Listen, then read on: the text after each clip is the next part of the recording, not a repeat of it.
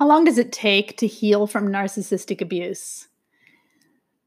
So, healing from narcissistic abuse does not really have a timeline. There is no set time frame for any one person's healing from narcissistic abuse. Hi, I am Lise Colucci, and I'm one of the life coaches at queenbeeing.com, where we help you to discover, understand, and overcome narcissistic abuse and toxic relationships.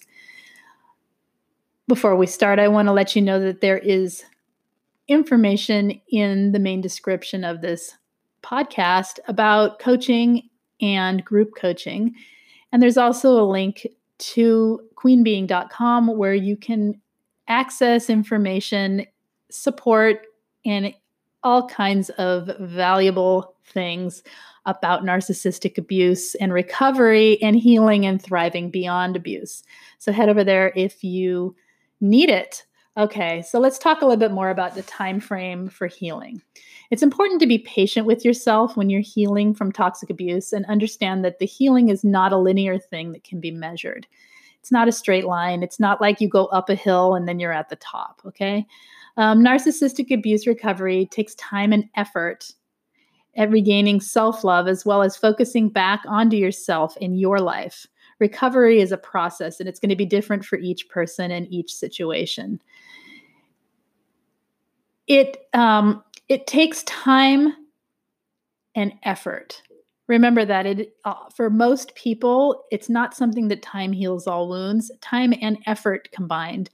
Effort at self care, effort at self love, effort at focusing on other things in your life besides the toxic person. It takes time and effort to break trauma bonds and to move forward. So let's keep talking here. Um, comparing your own healing with another survivor is not really an effective way of seeing your own growth and recovery. What often helps instead is seeing where you are personally and where you have made changes and grown as a person through the recovery process. There's so many changes and so much growth that you're going to find in your life when you start looking at yourself in that way. Okay. It, it really can be a place of learning to thrive. So let's talk about healing not being linear. When we heal from narcissistic abuse, we're healing in many layers. Just as we experienced abuse in many parts of our lives, we heal bit by bit in layers in each part of our life that was affected. I think of it as a tangled ball of yarn that takes time to unravel rather than a straight climb up a hill. The thing is it is not just one ball of yarn, but as many as the narcissist has created in pain, uh, pain in the parts of your life. So there, there's so many parts of your life that they have affected, right? And in each of those parts of your life, you have pain and you have grief and you have anger and frustration, and all of that needs to be healed in in every area. So it's not one thing. So they hurt us emotionally, they hurt us spiritually, mentally, physically, financially, sexually, and to the core of how we view ourselves and our worth. Remember that trauma bonds can make healing feel slow or impossible in the beginning. For some, it may feel like you were never able to break the trauma bonds even after longer periods of time.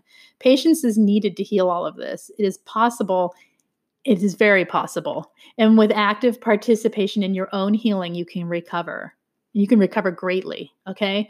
Um, can the healing be sped up? There, there are many, many ways that healing takes place after narcissistic abuse. The complexity of the abuse also means that there can be a complexity of healing for survivors.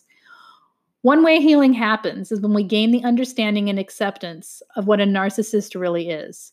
It can begin to feel like healing when you begin seeing the truth of how the narcissist is in relationships with others the lack of empathy and accountability they have or don't have can be difficult for the empathic people to really accept.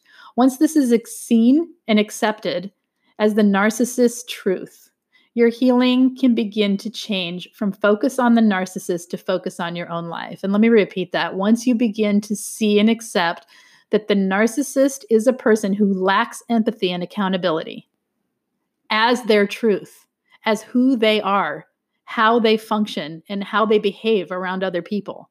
Once you fully accept that as their truth, it can't be changed, it can't be helped, it can't be loved into them. It can make it so that you realize that you can let go of trying to control that, trying to change that, trying to heal that in that other person, even wanting to deal with it anymore because you're literally dealing with someone with a lack of empathy and a lack of accountability. Without those two things, without even one of those things, it's difficult. Without both of those things, it makes for an impossible situation to live live around. So, as you learn to focus on your own life and away from why did they do this? Why did they do that? That sort of thing, it can help you break the trauma bonds and help you move forward. And as you learn to focus on your own needs of your own life, healing accelerates because you begin to break those trauma bonds. Actively participating in your healing by working to shift the perspective the abuser programmed into you to be- and what the abuser programmed you to believe about yourself can begin to speed up your healing process as well.